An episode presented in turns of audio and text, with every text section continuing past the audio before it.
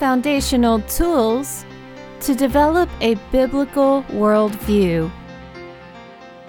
Welcome to Mentoring Matters, a listener supported program of SharinHearts.org.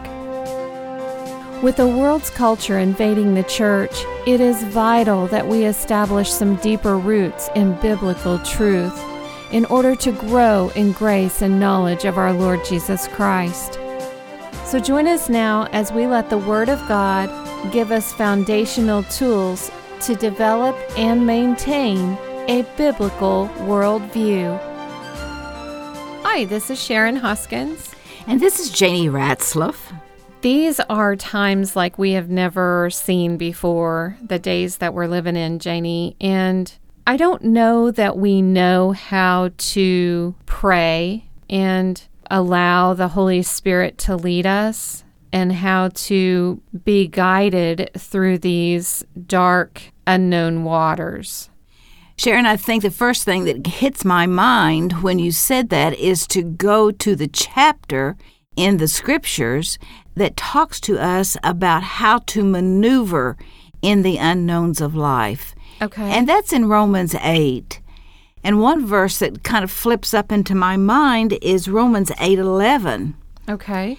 And it says, "If the spirit of him who raised Jesus from the dead dwells in you, he who raised Christ from the dead will also give life to your mortal bodies through his spirit who dwells in you." The spirit of him who raised Jesus Christ from the dead. That's a supernatural work. Yes. That's not something that we're going to be able to do in our own ability or our own agenda or our own understanding. It's going to take trust. But there is a spirit, a real person, Mm-hmm. who completed that work for Jesus Christ and brought him out of the dead. And he gives life to our mortal bodies. That same spirit. Well, and you just said something that resonated with me, and the fact that the spirit is a person, not a cloud with with just vapor that comes in and dwells in us. and not an it. And and when we have uncertainty, like a little child getting ready to cross the street, a child wants to be able to put its hand in its daddy's hand or his mama's hand and know that there is that security to go from one point to another with safety. Yeah, and when we're talking about unknowns that we're living in today, we can just merely turn on the weather and catch glimpses of the news that can send us into fear and anxiety because of all the unknowns that we are faced with on a daily basis. So, we need to know how to allow the Holy Spirit who dwells in us as born again believers to guide us, speak to us, uh, give us the words to pray. I think many times we pray in a way that we are claiming things or commanding things to happen. Sharon, many times when we pray, we are asking for instant response from the Lord, and He doesn't answer us in the way we want. And when we don't get immediate response, because we have been uh, trained in our nation to be able to say something and get it. Yeah. Just go to the fast food line, all right? That's true. So when he doesn't answer us correctly according to our thinking, then doubt and fear is where our thinking goes. Okay. And as soon as we have doubts and fears, we need to stop and get very still and realize that somewhere in our thinking and our choices, we have grieved or quenched the Spirit. Well, as soon as we get doubts and fears, we end up on enemy territory. We've allowed him to build a wall or break the connection to even be able to hear the Holy Spirit. So we're listening to the enemy. Well, let's put a little practical experience of how we show symptoms when we grieve the Spirit. Okay, that's good. I like I like looking at symptoms because that gives me a way that I can examine myself. All right? Have you recently been angry with someone or some circumstance that you couldn't control? Have you robbed a person of their reputation, stolen from them, because you have spoken in a way that is not pleasing to the Lord? Oh, okay. Have you actually cursed the circumstances you're in because you think you should be someplace else, and without recognizing it, you're really questioning God because He says He is the God of all circumstance.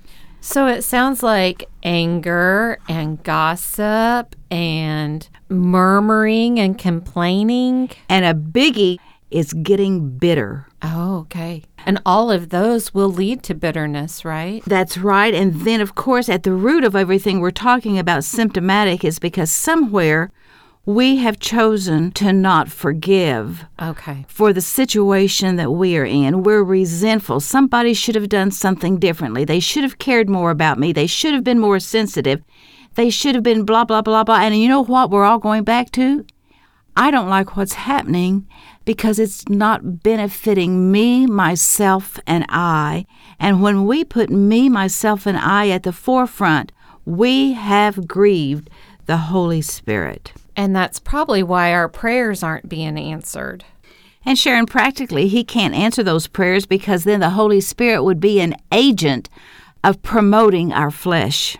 Oh, so you mean my heart's got to be right before I can get any of my prayers answered? Is that what you're telling me? Bingo. okay. All right. All right.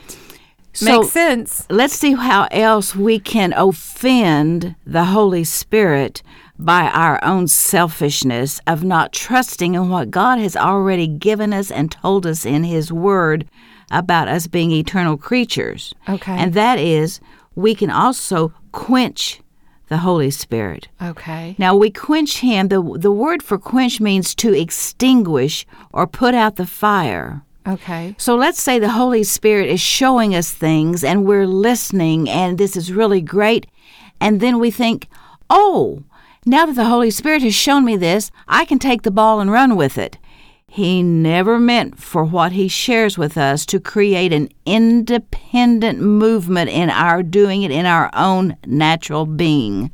So we become independent in what the Holy Spirit shows us, and then pride starts developing. Yes, and and in quenching, we're not trusting. If you just Okay. want to put it short and sweet, the Holy Spirit cannot abide and go when we are trying to do His work in our own ability and our strength, whether it's to quench or whether it's to grieve. Okay. Okay. So it all comes down to the heart issue. But Sharon, He is so wonderful to give us evidence that He's in control. And the evidence is that your spirit is joyful, whether things are going your way or whether things are not going your way. And that differentiates from happiness. Happiness is I'm happy because the happenings are good. Right. Joy can be a settled state of God, this is perplexing, this is overwhelming, but my spirit is quiet before you And trusting. and trusting. And it says, The joy of the Lord is our strength. So when I can be in circumstances that should be causing anxiety, anger, bitterness, whatever, and the spirit is calm and quiet, then I know that that is not natural for the flesh. Right. And then the fruit of the Spirit is love, and it is evidenced by joy, by peace, that quietness in our mm-hmm. spirit, by long suffering. And the long suffering has to do with people, not situations in this particular word. Okay. And then by kindness, goodness, faithfulness. True love will last forever, man's love will not. And we want the fruit that is going to last forever, whether we're dealing with brothers and sisters in Christ or whether we're dealing with someone who is being drawn. In other words, Satan is the number one imitator that can produce evidence that looks real, but if the source is not real, then it's not real. And one of the reasons that the enemy battles us so greatly is that the enemy knows that he's been defeated at the cross. And so if he can disturb our joy in life, then He can keep us imbalanced to where He can then plant thoughts that will cause us to grieve the Holy Spirit, or He will create situations to cause us not to trust and quench the very thing the Holy Spirit is giving us. Right. Well, I want to read John 6 63. Jesus says, It is the Spirit who gives life, the flesh profits nothing. The words that I speak to you are spirit, and they are life. And that is God's quality of living under the power of the Spirit. And Sharon, many times we want Jesus, but we don't want the quality that He provided for us at the cross. We don't want His quality. We want what we would call the comfort quality. Well, Galatians 5:16 says, "Walk in the spirit and you shall not fulfill the lusts of the flesh." So, when we're told to walk in the spirit, we kind of have this idea that if the Holy Spirit lives in me, then I'm naturally walking in the Spirit. And that's not really the case. We can quench the Spirit, we can grieve the Spirit, we can ignore Him, we can get our communication line severed by believing the lies of the enemy and letting fear and doubt come in. So, what I hear you saying to me is that the joy of the Lord and the peace that surpasses understanding are some examination tools that we can use. So if I'm not feeling tranquil and peaceful, if I'm not feeling joyful, if there then there's something severing that communication with the Holy Spirit. Have I grieved him? Have I quenched him? And where do I need to repent? And that's why mentoring matters. Mentoring Matters is a listener supported discipleship program of Sharon Hart's ministry. Join a community seeking to grow in grace and knowledge of our Lord Jesus Christ. With resource materials available for the journey at SharinHearts.org. That's S H A R I N Hearts.org.